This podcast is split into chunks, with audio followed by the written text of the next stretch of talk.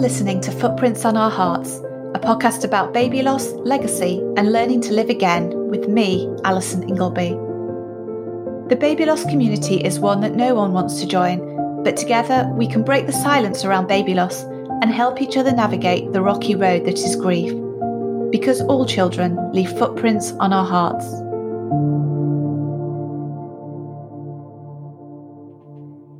Good morning, and welcome to episode 41 of Footprints on Our Hearts.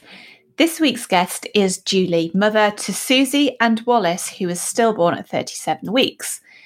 We talk about Julie's decision to give birth to Wallace via caesarean section and about meeting him after his birth. Julie sadly lost her mother in 2011, and I also asked her how her grief over Wallace's death was affected by this and whether it was similar or different to the grief she felt after her mother's death. We also touch on infertility and, in particular, Julie's decision to explore adoption rather than IVF as a route to increasing their family. Um, this is quite apt given we've just come to the end of National Fertility Awareness Week. Now, for those of you who love a good statistic, infertility affects one in six couples. And sadly, many couples who experience infertility also experience baby loss. And you know, I have been lucky enough, fortunate enough to not personally have been affected by infertility. And I'll be honest, at this time last year, my knowledge of uh, infertility and IVF treatment was pretty poor. Um, I have friends who've been through fertility treatment, but I really had no idea of the physical, mental, and emotional toll that it can take. And I also wasn't really fully aware that secondary infertility was a thing. And again, like many of those people who, those of you who've probably uh, who have been affected by infertility, probably get incredibly frustrated by this. And uh, you know, I think for a long time I was one of those people who didn't realize that secondary infertility, you know, was a thing that you know once you'd had a child um, or been pregnant before then you may struggle to get pregnant again. Um, and being part of the baby loss community has really opened my eyes not only to baby loss experiences but also to infertility experiences and the challenges that so many parents face in trying to get pregnant. And for those who then lose their baby it really must feel like a double blow and a really cruel twist of fate to have spent so long and in some cases you know a lot of money as well as the kind of emotional toll just trying to get pregnant only to then lose your baby and I'm really grateful to my podcast guests who've shared their experience of infertility and helped educate me and other listeners. So, if you want to open your eyes and learn a bit more about their experiences, please do listen to their stories. Um, and I apologize if I haven't included everyone in this, but um, if you listen to Philippa in episode three, Sophie in episode seven, Lucy in episode 14, Will in episode 25, and uh, the discussion that Kat Strawbridge and I have um, on pregnancy, after loss, and infertility in episode 35 um, that should hopefully give you give you more awareness. And of course, um, listen to our episode today. So, if you well, if you're in the UK, you'll know this. If you're not in the UK, you may you may be aware that we are now from today. Um, so I'm recording this on the day before the podcast goes out. So from Thursday, the fifth of November, 2020. If you're listening to this in the future, we are now back back in lockdown for another month. And it's not quite as strict as the first lockdown. Um, so schools are still open, so kids can still go to schools, and childcare settings, and there are a couple of um, slight slight variations in terms of being able to see people. So one thing I'm very grateful for is that you're allowed to see one person. You're allowed to meet up with one person outdoors um, for exercise or a walk. Um, so rather than being, you know, unable to see anyone else from outside your household, um, one person from a household can meet another person from a different household.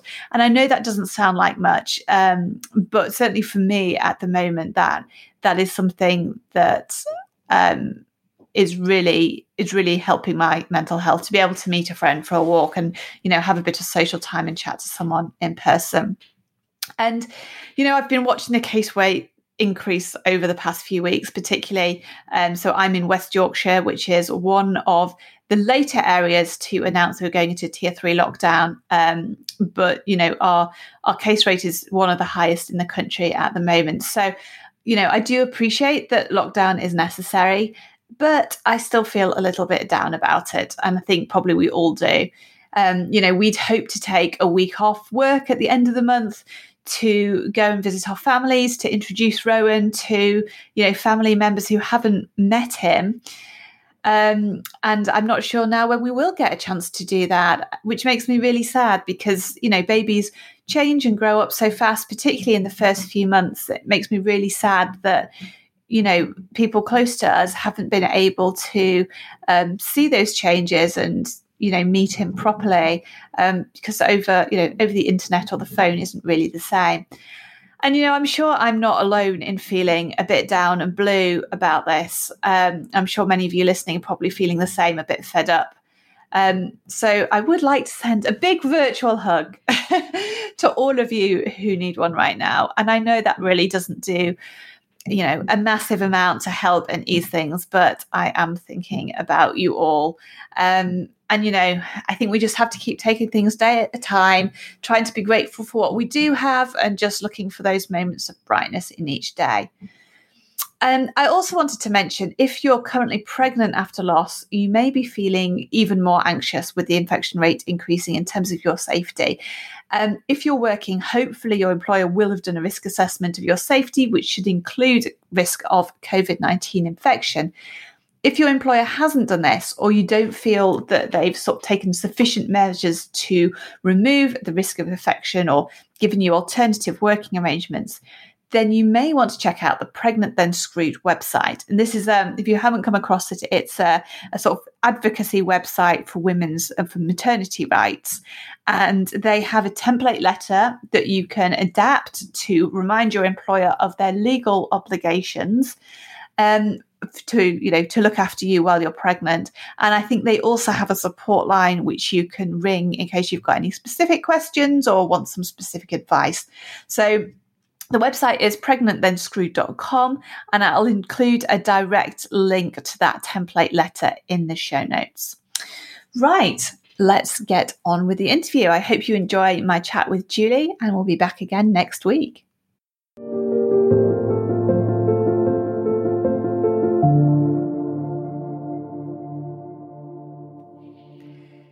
Today, I'm joined on the podcast by Julie, whose son Wallace was stillborn in 2019. Welcome to Footprints on Our Hearts, Julie, and thank you so much for coming on to share your story. Thanks for having me. It's really an honor to be here. Oh no, it's great to have you on. Um, I'd like to start by going right back to the beginning because I think you knew fairly early on that you might have some difficulties getting pregnant. Could you talk us through your experience and how that affected your decisions around starting a family? Sure. So uh, when I was 20, I was walking um, in a store in the town where I went to college, and I was struck by the most excruciating pain in my leg and I couldn't move. So I went to the hospital and um, found out that I had a large, what's called dermoid cyst on my right ovary, which is a cyst. It's a little bit creepy. It's made up of um, bone and uh, teeth and hair. Wow. Yeah. It's, How did it's, teeth get there? I have no idea. Uh, yeah, so it's like basically an alien on my ovary. Um, and so I had to have laparoscopic surgery to have it removed. And um, during the surgery, they um, were able to salvage the ovary, but they did cauterize the fallopian tube. And so afterwards, they told me that that tube would most likely scar shut. And they also found that I had extensive endometriosis, which was not a surprise because my periods had been highly irregular, extremely heavy, and very long. Mm. Um, and so at the time, they offered me the opportunity to, I don't think they do this anymore, but this was a while ago. Um, it, but they offered me the opportunity to like stick something into the tube to open it. And I asked about it, and they were like, well, it's very, very painful. And, you know, you have your other tube. And so I was like, mm, no thanks. So I didn't do it. Um, and so I lived and, and then in car in terms of the endometriosis, they just said get on the birth control pill and don't get off of it until you want to start a family. Um, so in terms of the uh, that whole experience, I just kind of went into my twenties thinking I might adopt. You okay. know, and, and and I don't know why. Maybe it was because at that time, I mean, we're talking about like 2000 um, ish, I guess. I I didn't really know about IVF. Um, and so I was just kind of like, well, if I can't get pregnant, I'll adopt. Um, so, and then with on the pill, my endometriosis symptoms did go away. Um, I was lucky in that regard. Mm. So I guess let's fast forward um, a long time, a few years. I'm not going to do the calculations. We don't have to talk about age on this podcast. I'm quite old. You're not that old. I'm, 30, I'm 39. But. um, it's, uh, it's, horrible, isn't it? Because that isn't old. But then when you start talking about it in terms of having babies oh, yeah. and things, oh, and, yeah. and, you get put into that um, I'm old category. By, um, pregnancy. Yeah, yeah, yeah, yeah.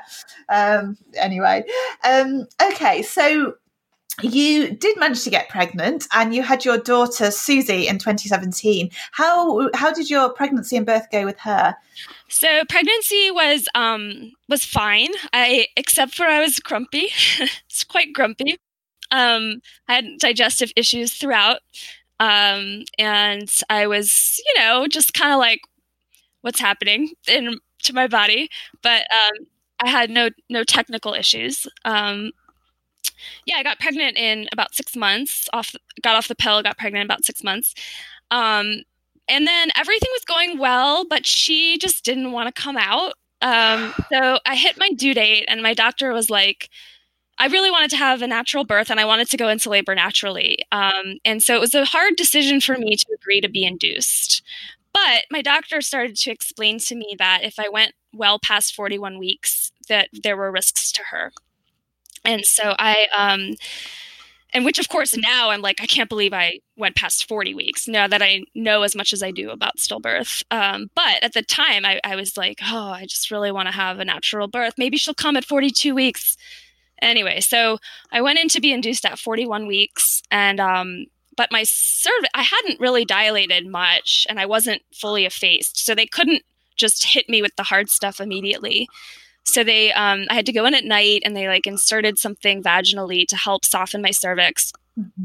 And that pushed me into labor that morning, the next morning. Um, but I still wasn't dilating. So I was having, I was going, I was in labor for quite a long, you know, I, I mean, six, seven hours, something like that, but I wasn't dilating. And so they like broke my waters and all that stuff. And um, the scary part happened when every time I had a contraction, Susie's heart rate would tank. Mm. And when that happens, uh, it's usually a sign of an issue with the cord, like it's wrapped around her neck. So they were trying to reposition me. And I don't remember how long it was, but the doc, my doctor came in and she said, "I don't like this," and called it. And I had an emergency hmm. C-section. And how did you feel about that after sort of, I guess you've gone from wanting this, and this is, I mean, this, it's not uncommon for this to happen, I think, you know, but you've gone from kind of wanting this natural birth to having to be induced and then having to have an emergency C section. I mean, that's kind of quite a traumatic experience in itself. It was. And I, I, uh, I was very, very distraught. Mm. Um, and I had a little. I think I had some issues with that for months after. Um, I mean, and, and my husband's really great, and and one of the things that he said I remembered was, I was like, I don't understand how this happened, and he was like, Well, you know, you know what used to happen, Julie, and I I was like, What? He was like, Mommy and baby would die, mm-hmm. and I was like, Fair, fair yeah. point. Uh, I struggled with it though. I I thought that people had C sections because they wanted to, or there was something that presented during the pregnancy that would cause that. I didn't, I was so naive. I didn't realize that a perfectly healthy pregnancy and a healthy person could end up in an emergency C section. I certainly did a lot of research um, before giving birth to my son and it, it's actually it's really common and i know certainly like i think I think the hospital was it something like a third of births end up being a C-section or something, or a third of inductions. You know, it's actually a really common thing. Um, but yeah, I think I think definitely when it's your first pregnancy and your first birth, and you've kind of got this idea of how things should be, and then it doesn't turn out like that, it can be quite difficult. Um, but Susie came out okay, yeah. and fast forward a little bit and you you kind of thought about getting get pregnant again how was your journey to getting pregnant with wallace and your sort of pregnancy with him so getting pregnant with wallace the whole thing was kind of crazy because um so you know because of my age i wanted to try to get pregnant again quickly but i breastfed susie for a year so i didn't menstruate and so I kept being like, oh no, like, what am I going to do? And um, it kind of worked out because around her first birthday, it just became time for us to stop nursing. Um, she was doing some chomping, and I was like, "This is we're done." um, and it worked out. It was it was okay for both of us. And so then uh, the next month, I got my period, and I was like, "Okay, Ryan, like."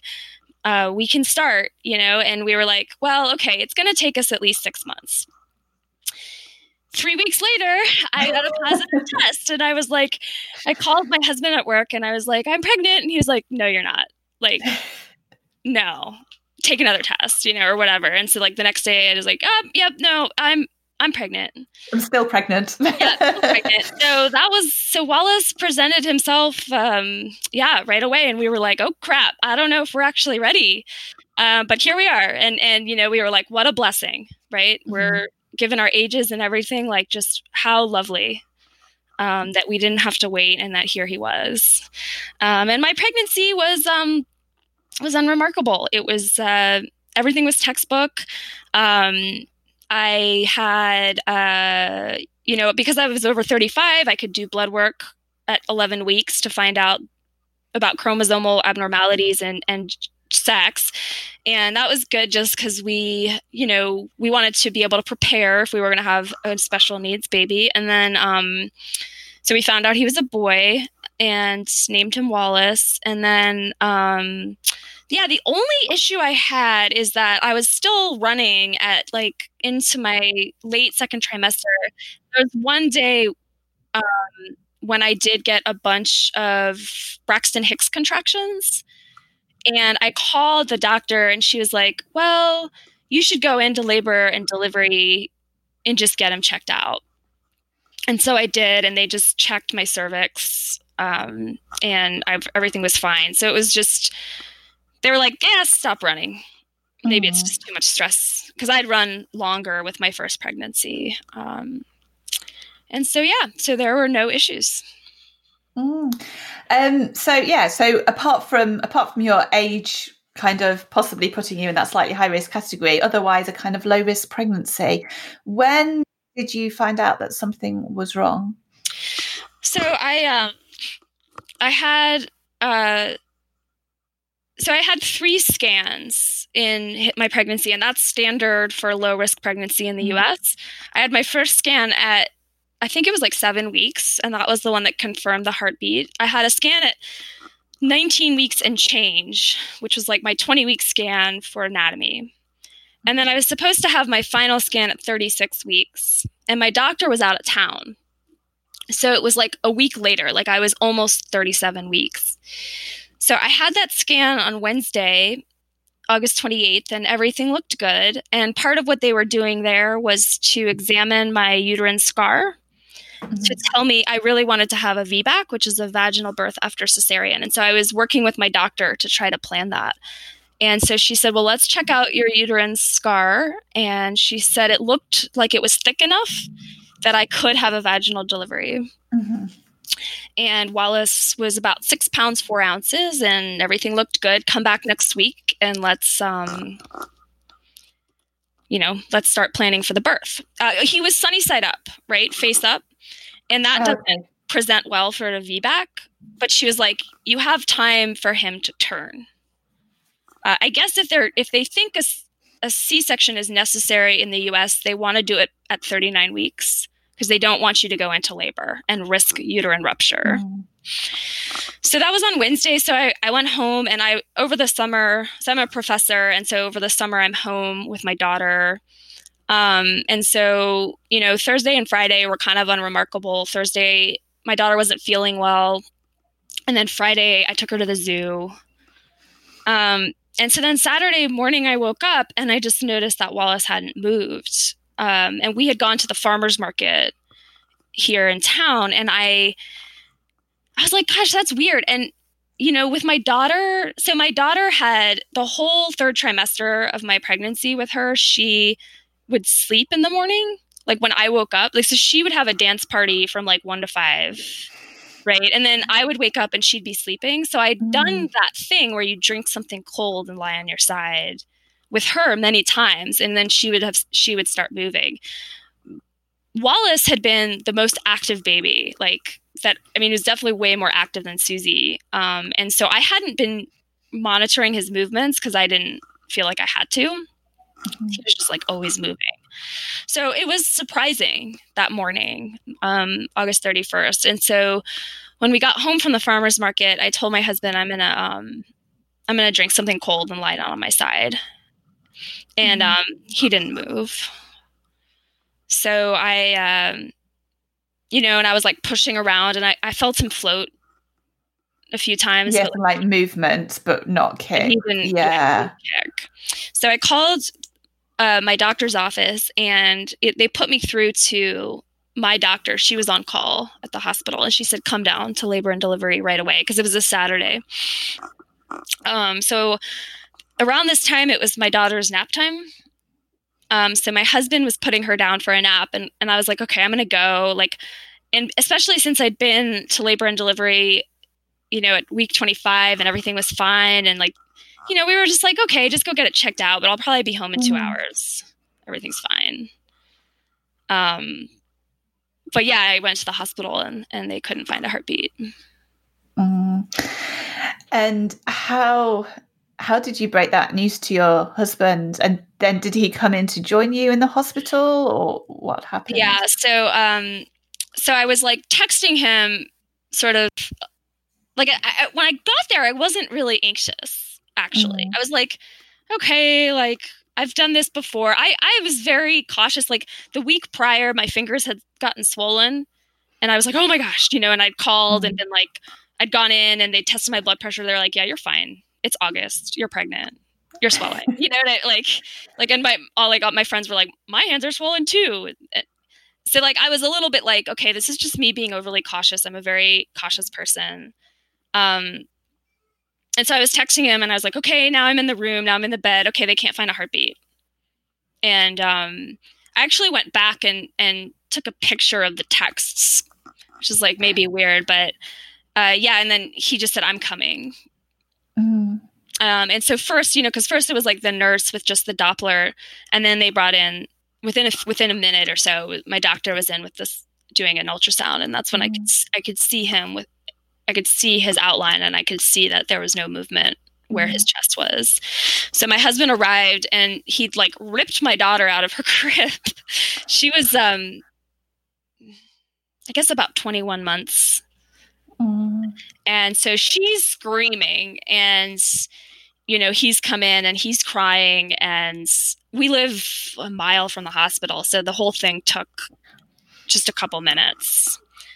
Um so yeah, so then they showed up and and it was just sort of mass. It felt like sort of chaos. Mm. And I guess especially having your daughter there with you at the same time and trying to calm her and kind of deal with that complete overload of emotions and shock and everything you're going through in that moment. It was very yeah, it was really hard. And I I was very angry. You know mm-hmm. um, I, I have i've heard many stories on this podcast and elsewhere where people are like i just started screaming. I don't you know the sound it was it was such a shocking sound. I wasn't i mean i was screaming but i was like what the you know like yeah. i was like what the fuck are you talking about i just saw you you know yeah. it, was my, it was my doctor right? i was just like i just saw you and she's just said these things happen and i guess they couldn't give you any reason at that time as to why he as to why he died. No, and I I um I asked her and she said you know, in retrospect everything she said was very appropriate, but at the time I was like just like I was so angry with her. I mean, you know, it was like, sorry, you're the punching bag right here, right now. Mm-hmm. Um, yeah, I, I just asked, I was like, how does this happen? And she said, I mean, what she said, what is very, I now know is very true. Sometimes we don't know, and sometimes we don't find out. Mm. And I said, well, can you do an autopsy? Post, you know, post mortem, and she said yes. So, what and a lot of you know my experience and the experience of a lot of my guests on this show are kind of at this point you're then kind of faced with this okay i have to give birth to this baby and and typically you know you're induced. So i was induced um, unless you're kind of already in labor or due to go into labor kind of kind of very soon. Um, and you'd obviously had these discussions already in terms of you know you wanted to have um, a vaginal birth. You kind of discussed all the possibilities what what were your thoughts at this point around what I guess what you wanted your birth experience to be? Mm-hmm. So I still wanted a vaginal birth, but I also knew that I didn't want. So we actually we did go home for a few hours, but I I knew that I did not want to walk around much longer super pregnant with knowing my mm-hmm. baby had passed. So I asked my doctor, I was like, what do we do now? And she said, well, now we can induce you because it's not a risk to the baby. Because the whole thing about the uterine mm. rupture is that if the baby is pushed out of the the placenta, like out of the uterus into the abdominal cavity, the baby can die uh, if the uterus ruptures.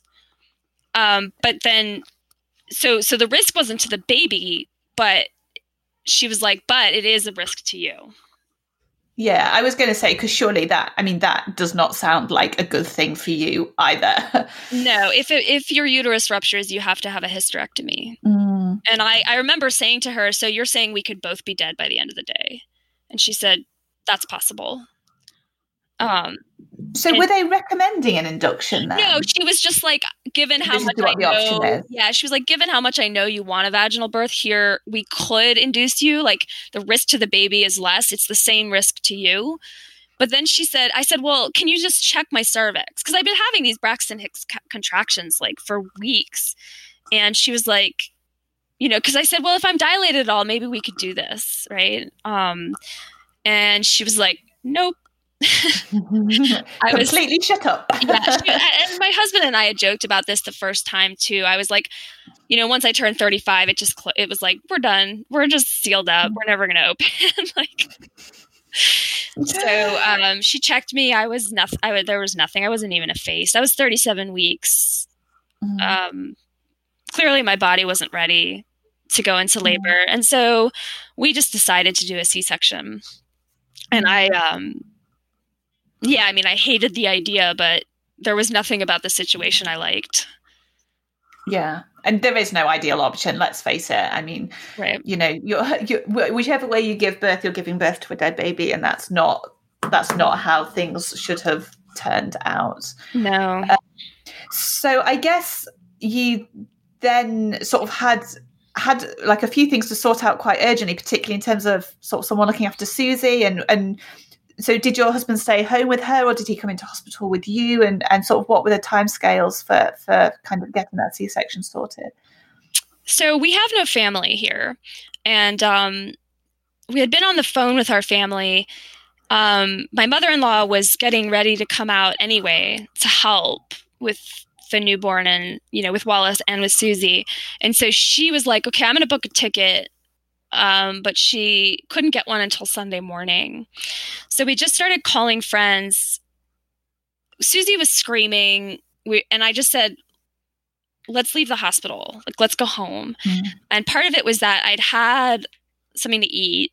And the, the la- when I had that emergency C section, I'd been really sick afterwards, like vomiting. And so I said, if we're going to do it, let's say today, I want to make sure that it's in the like late in the evening so that I am not I don't want to just get so nauseous again. So we just started calling friends, and we were fortunate that a friend of ours just said, you know, I can be there in an hour. or or maybe it was a few. I don't remember. So we mm-hmm. went home, and I started gathering some stuff.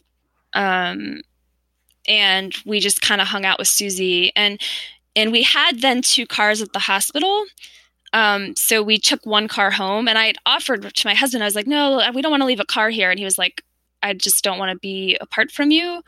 Mm-hmm. So we got home and our friend came to watch Susie and we actually walked to the hospital to give birth. Mm-hmm. Um, and did you, uh, I mean, Susie's so little at the moment. Did you try and explain to her what was happening at all? No. We had been working with her that summer, pointing to my stomach and saying, there's a baby in mommy's belly. And we'd been reading her books.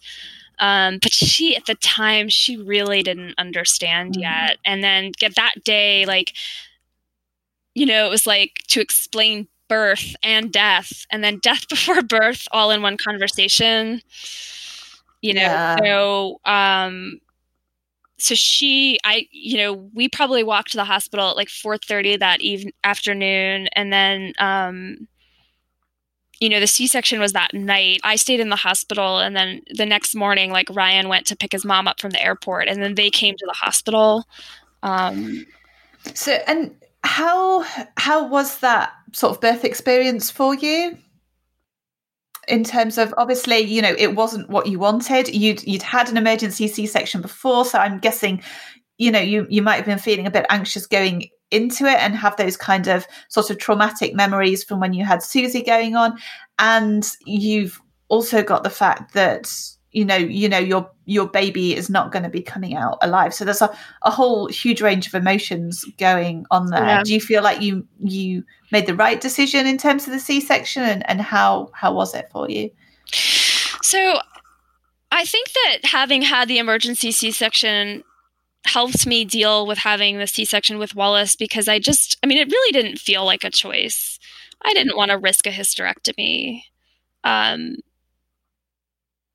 and so I was at, I think I was at peace with that part of it, although it's so hard to be at peace with any of it that it was just another part of this horrible situation.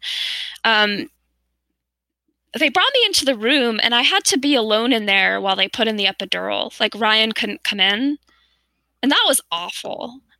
Mm-hmm. Like I walked in, or I guess I was in a wheelchair or whatever, and I remember just like seeing the blankets laid out for to to like put Wallace in when he was born and I remembered the same thing for Susie and I just was like you know I mean it was awful and I just started crying and the nurse was really great but I I didn't like the waiting mm-hmm. then Ryan came in and I felt a little bit better the um, anesthesiologist was really kind although he did that you know you can have another thing, which is like, okay, you know, let me let's get this dead one out of me. Yeah. Or, you know, yeah. that's not what I want to hear right now. no, but um, he he was really nice, and he kept asking me. He was like, if you're feeling anxious, there's something I can give you for that, but it will make you less aware. And I said, no, I don't want that. I want to be aware. Um, but the surgery itself was very uncomfortable. Mm-hmm. I don't remember it being so uncomfortable the first time, and so probably about 10 minutes into it, I did ask for that. Um, which didn't make me less aware. so I'm not, I'm not actually sure what it did. That's okay. Um, and like during the surgery, my doctor was talking about skiing with some of the other.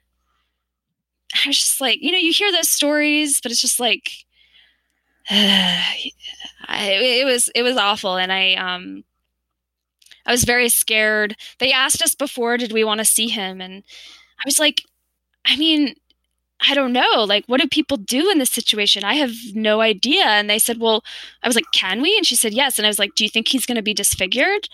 And she said, You know, she said, No. Like, I, I'm going to guess that he hasn't, he's only been dead for like 12 to 24 hours.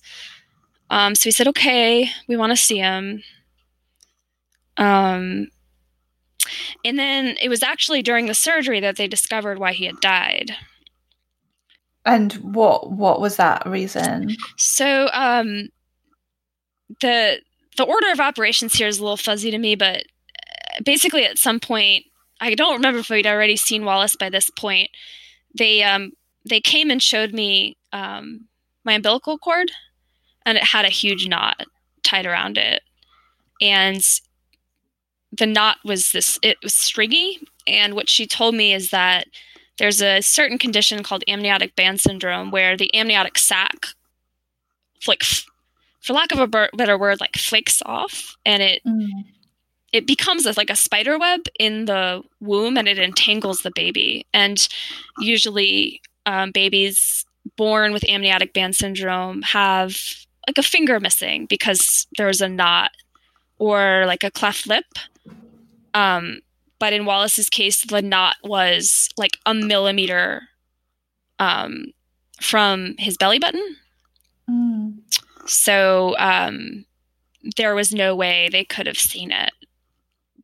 So it wasn't something that could have been picked up on scans, or or like there was there was nothing that they no way they could have known. That's something that I've struggled with because as I've read about I did a lot of reading about it after and and not only do they sometimes detect it, they can't they've even done operations in the womb to repair it.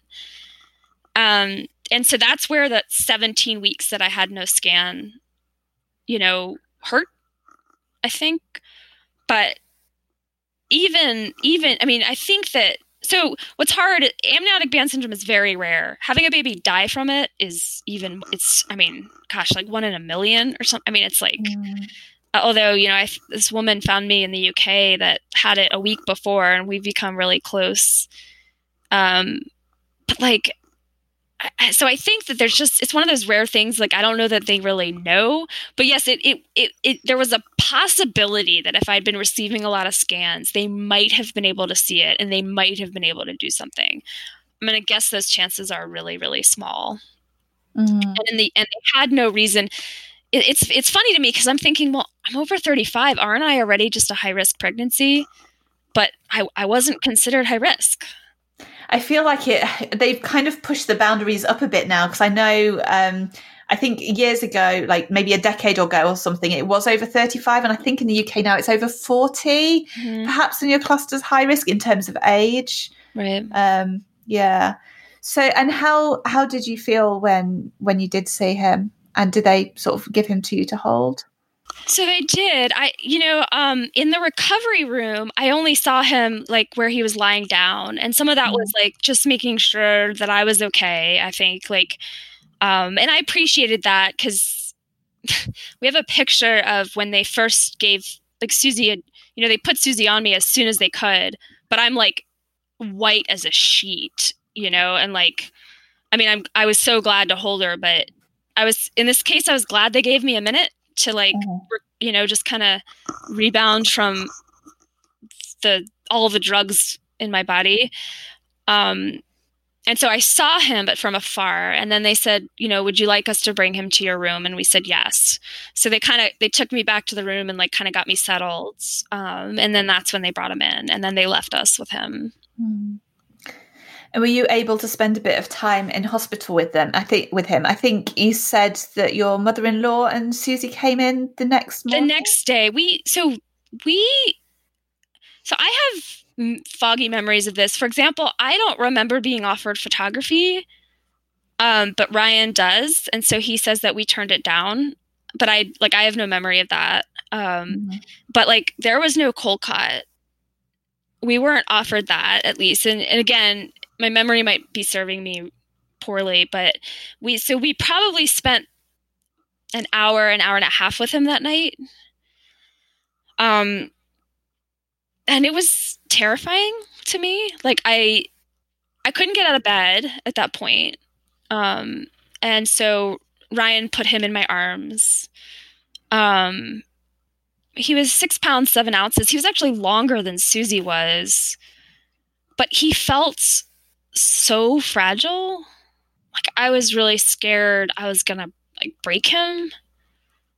And I I couldn't move, so I I didn't feel you know, I mean, I think I just I just held him and cried. Mm-hmm. And then Ryan held him and cried, and then we put him back in the bassinet and cried. And then at a certain point, we like needed a break, and we asked them to come to come get him. And I think, and I mean, I think this is something that I kind of struggled with. I think at the time, and kind of looking back, it's almost like, well, what you know, because they're not responding to you. You know, it's not like right. they're not crying, they're not kind of suckling in terms of wanting a feed. It's almost like what you know. What do you do with them? um, and yeah, and it is you're just in this whole situation which you're completely unprepared for yeah. and you just don't know what to do. No. Yeah i mean of course there's like a million things i wish i'd done you know? Yeah. i wish i'd looked at his knees and his elbows mm-hmm. right? Like i and like no one else saw him. My mother-in-law didn't see him. We didn't ask. The next so we in the us there's this organization called compassionate friends and it's for families who've lost a baby of any age and so they they had a big butterfly on my door on my hospital mm-hmm. door and that was to help everyone know that i'd had a loss. And i started walking pretty quickly like the next day. Like they had me stand up that night and i immediately was like i'm gonna i'm gonna vomit. I need to lie down. But so the next day i was walking down the hall and i saw a butterfly on another door. Like not not a suite door like a closet door. And i was like I wonder if Wallace is in there, which is very ah. strange. And like that night, I like opened the door thinking I might see him again, but he wasn't in there. And it was a, the whole thing was like very surreal and dreamlike. Like, I don't know why I thought that they might just have a dead baby lying, lying in a closet. I, you know, it was just very, very surreal. But I, I remember thinking like, that's where he is. And maybe I can go see him again. Oh, oh, he's not there. I mean, it was very, it's very odd uh, feeling. So, did you see him before you left the hospital, or did you go home after that? No. Yeah, no. We went. Um, I wanted to get out of the hospital as quickly as possible, and so they let me go maybe before they should have, because when I got home, it was less than two days. Uh, the pain hit me like, I mean, just like a truck, and um, but fortunately, I I had some painkillers, but um, the uh, so I thought that was it. And then a few days later, the funeral home called, and we had to go to make arrangements, and uh, we got to see him there. So that was probably five days later. So that was very special.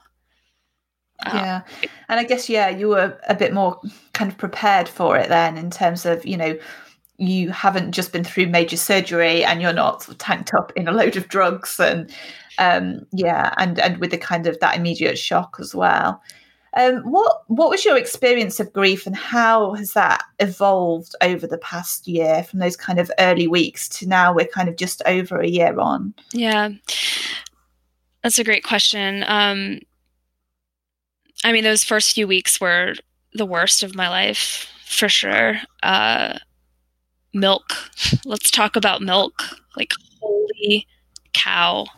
That was so physically and emotionally painful um, because I had nursed Susie up until I got pregnant, I was actually leaking milk my whole pregnancy. Mm. And so then, of course, it hit, and I, I almost got mastitis. I had to go to the doctor. So I was just, I, I mean, yeah, I think it's what what everyone has talked about. Like, it's your body doesn't know your baby has died. You know, so right, so like you're you're there and you're everything. I mean, I still had a belly. I still you know, I was producing a ton of milk, which I was trying to. I mean, I tried pumping to ease some of the discomfort, but then, you know, a lactation consultant told me that that would make it worse. It would just call my body to produce more. I didn't want to donate it. I didn't want to re- keep reminding myself of what I didn't have. Um, and so all that physical pain, the pain from this recovery, the the looking pregnant, the milk, it was just brutal. And then, um, you know, I couldn't lift up Susie for six weeks because um, she was about 20 pounds. That was hard. Um, and yeah, I mean, I felt like I was in a in a movie, a tragic movie about someone else, you know, and I just wanted it to end. And um, so I think I think one of the challenges was that so initially um, being pregnant had been very hard. Um, when I was pregnant with Wallace, so my daughter was quite young. She's never been a good sleeper. She got up at four this morning, for example. But um, at the time, she, like, right when I got pregnant with him, she started having chronic ear infections. She had eight in a row. And so, like, in May, she'd had to have tubes put in her ears. And it, it just, like, with work and everything, it had just been so exhausting that I was like, I can't do this again. You know, and I remember in the hospital, I just kept saying, like, I can't, I can't do this again. And so in the first couple weeks after he died, I was like, that's it. But then I, I, I saw my doctor. Found out a little bit more about amniotic band syndrome and realized that I could maybe get pregnant again. And even though it seemed just daunting, so I started to tell myself, I'll have another baby, and that will that will help. Which is, of course, as I know now, really maybe common, but also not quite right, like not quite accurate response. Um, and so that was something I told myself a lot. And that has been one of the hardest things because I have not gotten pregnant again. And so I wish I could go back and, and tell myself to just face the loss head on, more head on rather than thinking, well, I'll get pregnant again. Um, but I think at the time I couldn't face the pain. Mm. And do you think the fact that that because you were kind of focused on having another baby and then kind of the sort of i guess a sense of loss in terms of not being able to get pregnant again do you think that kind of almost drew that grief out or that kind of the really hard part that grief those early days? Because obviously it is a roller coaster. Things go up and down anyway. Um, but i guess that must feel like a kind of an extra loss on top of that initial loss that you'd already had. It does feel like an extra loss. And i think that um, for a while i was just depressed mm. you know and i don't know if not thinking about getting pregnant again would have made me less depressed. For whatever reason, I guess it was just how I responded to the overwhelming trauma of it all. Um, you know, it's like Wallace was so perfect. And I just think like his absence has left such a big hole in our lives um, and I think it was really hard for all of us, you know, my my husband and, and I and our families to really just face that. Mm. And and can I ask? So I know, sort of from our kind of discussions and from from your Instagram account, Wallace wasn't your first experience of losing someone close to you, as your mother died of cancer, I think, some years back. Did Wallace's death bring back the grief you felt after her death? And how how was your experience of grief kind of similar or or different to the grief you felt after your mother died? It's a really it's a really great question. I, one thing there was a part of me that was glad my mom never had to see this. Right? That she never had to know that she lost a grandson. My mom loves kids or loved kids. See, I even still kind of make those slips. She died in 2011, so it's almost a decade. Um, yeah, I it's always it's been very painful to me since she's been gone. Like she never even met my husband. We got because we met shortly after she died. You know, she never met Susie, who's named after her, Suzanne. Um, and so yeah, like just immediately, I was I, all I wanted was my mom, and so it was another slap in the face to not have her here. Um, and then of course, you know, I mean, I'm I'm Jew Jew hyphen ish, right? I was like raised sort of loosely Jewish and not very religious. Um, so like angel baby language doesn't really work for me. But at some point after my mom died, I'd I'd come to a place where I was like, she's up there somewhere, from you know, and um, I'd had moments where I was like, well, maybe she and Wallace are together, at least in my heart their spirits can be together, even if I don't know what I believe or have a firm understanding of of what happens. And that has provided me with some comfort, you know. Um, the grief is totally different because when so my mom was like my person, right? We were very, very, very close. So when she died, it was like, you know, it was the pain of of her in my everyday life being gone, and then also a lifetime of memories lost. I think I was 29 when she died. Um, and with a baby, it's so different because it's all of the um, things that haven't happened. Mm. I mean, of course, I also missed the future with my mom, but like with the baby, that that's kind of what you have. You know, is that that potential? Um, so it was a very different experience. I also held myself responsible for Wallace's death, as I think many of us do. Those feelings of just, just like how could this happen? How could my body let me down? How could that's the place he's supposed to be the safest. Mm. It, and uh and I had no none of that with my mom. You know, like I'd done everything I could to support her through her illness. Um so yeah, but I I learned a lot. It did help me um, when my mom died.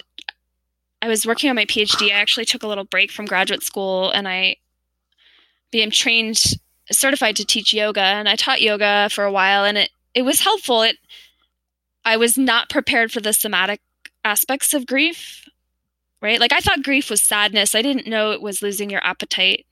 I didn't know it was forgetfulness.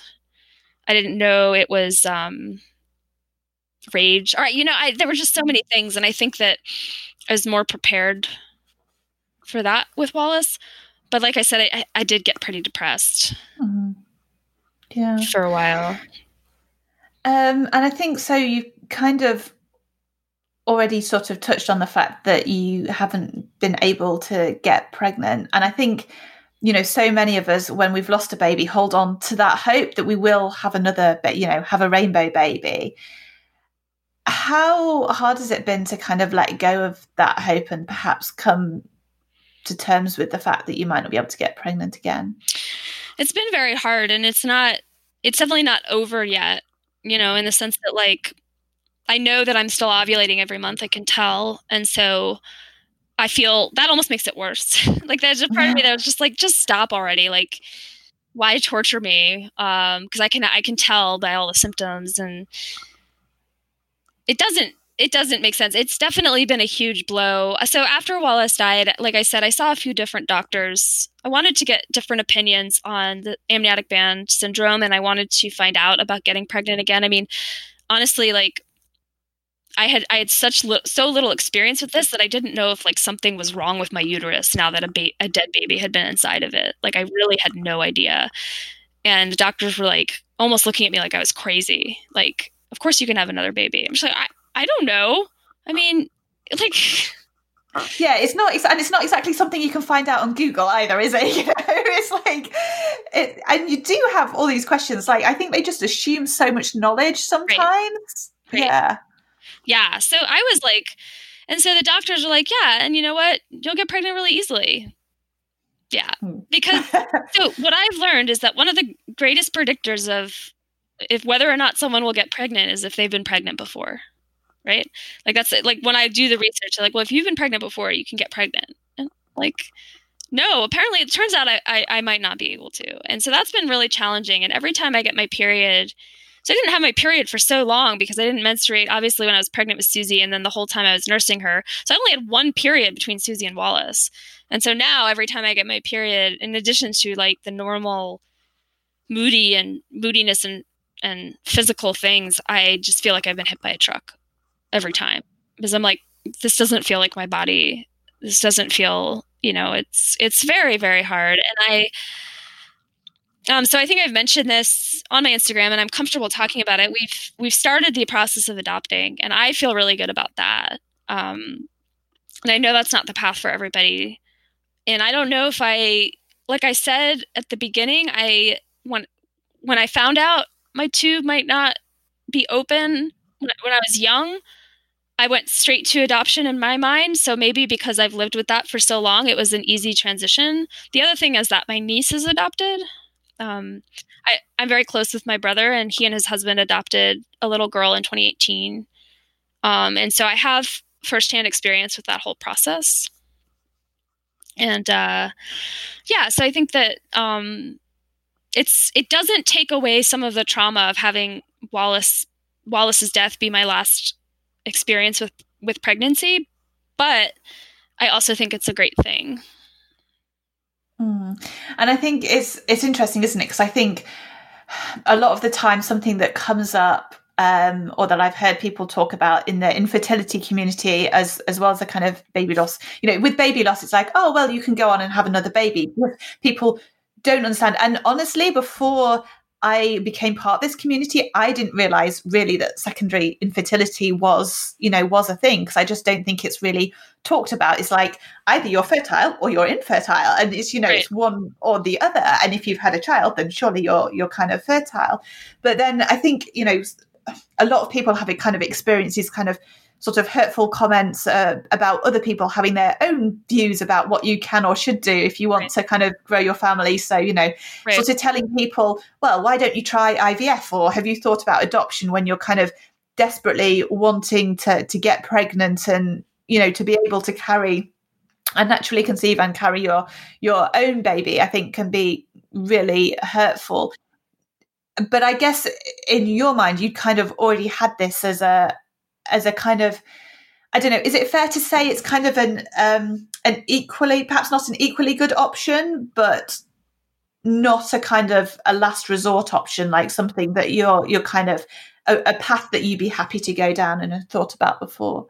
Yeah, and I think actually Ryan and I had talked about adopting again anyway, because mm-hmm. after like after like after Wallace we kept joking about it because I was like, after Wallace, snip, snip, like you're gonna get a vasectomy because I was just like, I am so done. And it turned like at the time we were like, we're super fertile, and we don't, you know, I just I don't know if I can. I mean, we both have demanding jobs, and so I thought, well, if yeah, you know, I'll be in my late 30s by the time Wallace is, you know, a toddler. I'll be maybe 40, so if we want another kid at that point, let's adopt. And and Ryan was like, yeah, that sounds really good. And so maybe that was part of it. I mean, we haven't we haven't definitely said we won't do IVF, and we you know we are exploring our options. We did do one IUI, which is sort of like the step before IVF, uh, though not not quite as invasive. Um, and I have I have no problems with IVF. Like I have friends who've done it, and I I fully support um, people who choose that option scares me because I my I think that I've developed quite a bit of anxiety around this as part of my grief, and um, I don't. I would need. I think I would need a lot of emotional support to get through it without just like, you know. I mean, I'm sure everyone does. I just, I have not, and I I've sought professional help, and I haven't really found good help, and so I'm doing okay, but I I don't know if I can put me and my husband through that. Um, and adoption has a lot of challenges uh, as well. And right now, they are seeming like challenges I'm more capable of confronting than than the other ones. I think. Mm. So it's you know it's a, it's unfolding as we speak. We've we've submitted our adoption paperwork, and so I have no idea like what the next year or two might bring. Hmm. And finally, before so before we finish, I just want to circle back and get back to Wallace. How have you chosen to remember him, and how do you involve him in your lives? Yeah, so we we've done a few different things. We um there, there's a brick walkway here in town that the Compassionate Friends has, and any family who's lost a child can get a brick with their name on it. So we have one for him there. And um, we also, my dad got a tree planted for him at the zoo um, here in town. So there's a little plaque. Um, and so we did have him cremated. And so those are places we can go, um, you know, to commemorate him. Uh, we on his birthday, so we decided we wanted to scatter his ashes in this place that is in the mountains. We go hiking every weekend. And when I was pregnant with him, you know, especially in the third trimester, I wasn't really hiking more than a, a little over a mile or so, right? So there was this spot we would always walk to. And so we decided to scat- scatter his ashes there. and so we did it on his birthday. Of course, it snowed because it's Montana. It's like August, but, like our, Su- Susie was screaming the whole time. Um, but um, and we had a really nice. We had all of our family like give us something natural, like a stick, like a, a rock. Um, my dad sent rose petals from a bush my mom had planted. Like mm-hmm. we just gathered it all and we scattered it with his ashes.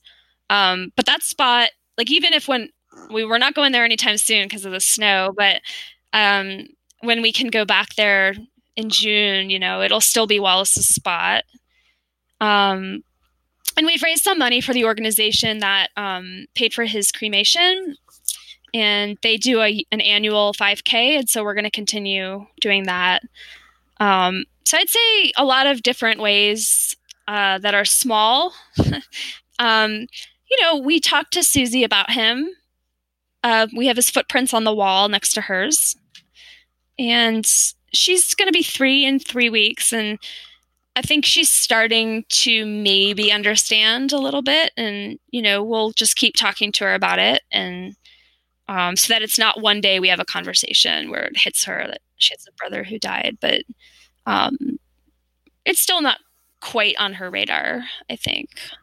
Yeah, and I guess as as she kind of gets older, her kind of awareness of different things will grow, and her kind of understanding of who Wallace is mm-hmm. will will kind of grow. And I think, you know, again, from I don't have personal experience, but from previous guests I've talked to, I think that can kind of evolve quite naturally. And at, at some point, you know, she'll probably start asking those questions about him and, well, he's my brother, but why isn't he here? And and those kind of things. Yeah.